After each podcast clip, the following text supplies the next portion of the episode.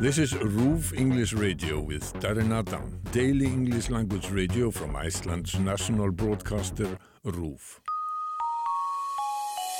Hello, this is RÚV English Radio. I'm Darren Adam. Thanks very much for your company. I'm back in South Iceland today in Eyrarbakki on the coast in a beautiful building in the town. I'm in the Red House. Hard to miss. Jessi Kingan is the owner and the manager of the restaurant that is in this building. Jessi, thanks very much for your time today. Thanks very much for speaking with me. We're into the winter hours, so you're not open yet until five o'clock today, but this is a popular place to come, isn't it? That's right. So the restaurant has been open since before 2005, long before I moved to Iceland, uh, in fact.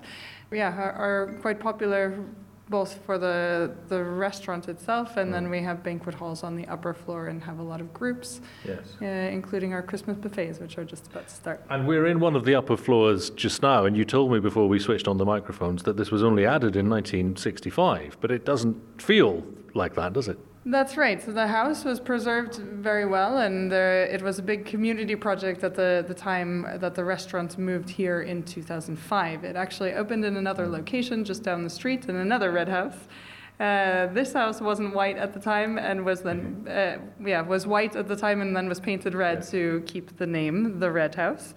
Uh, but it was a big project to restore the building because it had been used for several different things before becoming a restaurant in 2005. How old is the building then, or at least how old is the old bit of the building? Do we know? So the old part of the building uh, was built in 1919 as a shop. Uh, on the main floor, we have some old photographs of the place when it was a shop. Part of the history of Eyrarbakki is that it was one of the main places for shopping in all of South Iceland in the early 1900s. Uh, it was the center of trade between Iceland and Denmark. And so, owing to that history, there were several shops. And this building was built in 1919 by uh, a lady named Gudmund Nielsen, owned the shop here. She studied business in Denmark and came back to open her shop here. So, how does a building with such a history end up in the hands of someone from Chicago, which is where you're from originally, isn't it? Uh, yeah, that's a, a very roundabout way, actually, because uh, I met my husband, who is from Eyrarbakki, in Thailand. Uh, right. yeah, I wasn't expecting that sentence to end with in Thailand for some reason. I don't know why. right, exactly. So people think, oh, maybe you met in the U.S., maybe you met in Iceland. Like, no, we actually met in Thailand. Uh, we were studying scuba diving to be scuba diving instructors in Thailand. Uh, and he then spent the next two and a half years telling me how Iceland was the greatest place and that It we is. should move He's to, right. to Iceland. Uh, and that was uh, over 10 years ago that we moved to Iceland. And this is very much home now. Yeah. But he's from Eyrarbakki. He grew up here in Eyrarbakki. And this building, this restaurant, uh, this. So his parents were married in the, the little church right next door to the restaurant. And he was christened there in the, the, the, the church. And uh, we had our own wedding in the church here in 2012 when we first moved to Iceland. Uh, and when the opportunity came to buy into the restaurant in 2014, then we jumped on the opportunity. Yes. And so, is this a place now where it's not just locals that come to eat, but you get tourists and visitors coming from other parts of Iceland? Because every part of Iceland is now on the tourist trail in a way that maybe it wouldn't have been 20 years ago. That's true. We are still a little bit off of the beaten path, even though we're only about 10 minutes from the ring road. That 10 minutes makes a big difference. It does in Akranes as well. Yeah, and so we do have to attract people to us. We don't have people immediately driving this road here. Uh, it's not quite as popular a route to take the, the southern route from the airport uh, straight to, to Vik, although that's possible. Uh, and so we need to, to attract people to say, hey, it's worth coming Yes. from you know a little bit out of your way. And so we do have a number of tour groups, especially in these banquet halls on the upper floor. We have tour groups that, that come to us regularly, especially throughout the summer. Uh, we have special events as well, both that we organize ourselves, such as the Christmas buffets, but also uh, weddings and confirmations and other special events Sure. in, in other people's lives. Now, your husband has moved only a few meters, really, a few tens of meters, but you moved from Chicago, as we said, obviously for him and to be with him. But what were your impressions of Iceland? Did you have any knowledge, firstly, of Iceland as a place before you met your husband and came here? Uh, so maybe if you've talked to other Americans, you've heard that we learn in school that Greenland is icy and Iceland is green, and that's about it. Okay.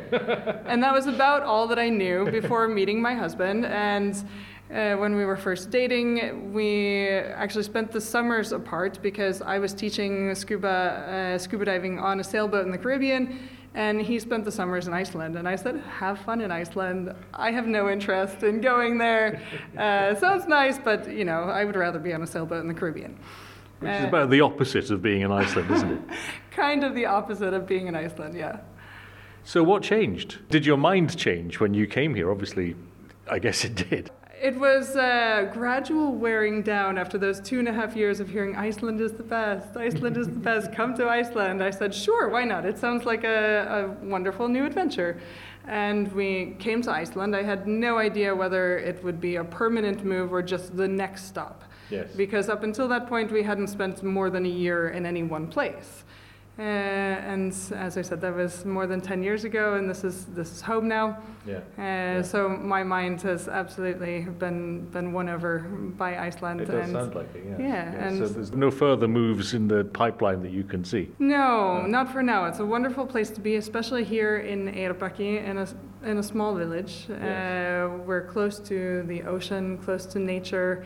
Uh, it's a small village, and in some ways, it's kind of like going back in time, like 50 or more years, where we have young children who are, are now six and eight years old, and they can be uh, walking or biking out in the streets without us parents having to worry about them in a way that there aren't so many places in the world where you can have that peace of mind. Well, Chicago, I imagine, is not one of those places. No, absolutely not. Chicago is not one of those places. When I lived there, it, it did feel pretty safe, but I feel like it's, it's, there's been a lot more crime uh, in, in recent years, and I would not feel nearly as safe raising children there as I do here. So when you aren't working here then at the Red House, what do you do? You mentioned the nature and the beautiful surroundings. You take advantage of those? I do, yeah. Uh, most mornings you will see me running on the beach with my dog. That's one of my favorite ways to enjoy the nature here. Uh, after the, the, the kids have gone to school, and that's m my little me time is to, to go on the beach and, and enjoy. Uh, Well, I suppose if you, and I was told earlier on by a previous guest that you, you talked about meeting your husband in Thailand, but you met under the water, didn't you? You met yeah. while, while diving. Is that something that you can do here? A very different type of diving, but you've obviously still got a love for the water. Yeah, we, we have done some diving. I actually haven't done any right here in Eyrarbakki, but in some other places in Iceland. Uh, we've done a bit less of that uh, since starting a family because it's a little bit more hectic and uh, a bit more complicated to, to schedule. The, the, the kids have to be somewhere else. They can't join us on the, the diving, but we did uh, last summer get a, a rib boat so that we could enjoy the water from the other side up on the surface uh, and have some kayaks as well. So we do enjoy spending time on the water uh, as a family as well. Yeah. What about the language? Uh, it is a challenging language to learn, and I quite enjoy learning languages. Uh, when I lived in Thailand, I learned to speak Thai conversationally and uh, speak Spanish as, as well, although that's a bit rusty now that I've added Icelandic on, on the top. It takes up a lot of space, doesn't it, It does. Icelandic? yeah, but I, I did spend my first year in Iceland enrolled at the University of Iceland in their uh, Icelandic as a foreign language program. And that helped tremendously to get that background and get to the point where I could hold a conversation in Icelandic without the Icelandic person immediately saying, Oh, let's just speak in English. It'll be much easier. so you do have to reach a certain threshold of your Icelandic language skills before it's uh, it's possible to really progress. Living in a small village, not in the capital, uh, because while there are many people here who speak English, uh, they prefer not to. And so, given the opportunity, they will have a little bit more patience uh, with with imperfect Icelandic because their preference is not to speak English. Whereas in the capital, I think people are so used to yes. switching over to English and having a more international population. There aren't very many non Icelandic people here in Eyrarbakki. Jessi, thank you very much indeed. As we have our conversation, it's about 10 past three, and so you open in an hour and a half or thereabouts. We'll let you get on with preparing for the evening rush, which I'm sure there's going to be. Jessi King, and thanks very much indeed. I'm Darren Adam, and this is RÚV English Radio, and you can get in touch with us anytime. We are English at ruv.is. There is more from RÚV English with all the news from Iceland in English at ruv.is slash English. RÚV English Radio is a daily English language radio from Iceland's national broadcaster, RÚV.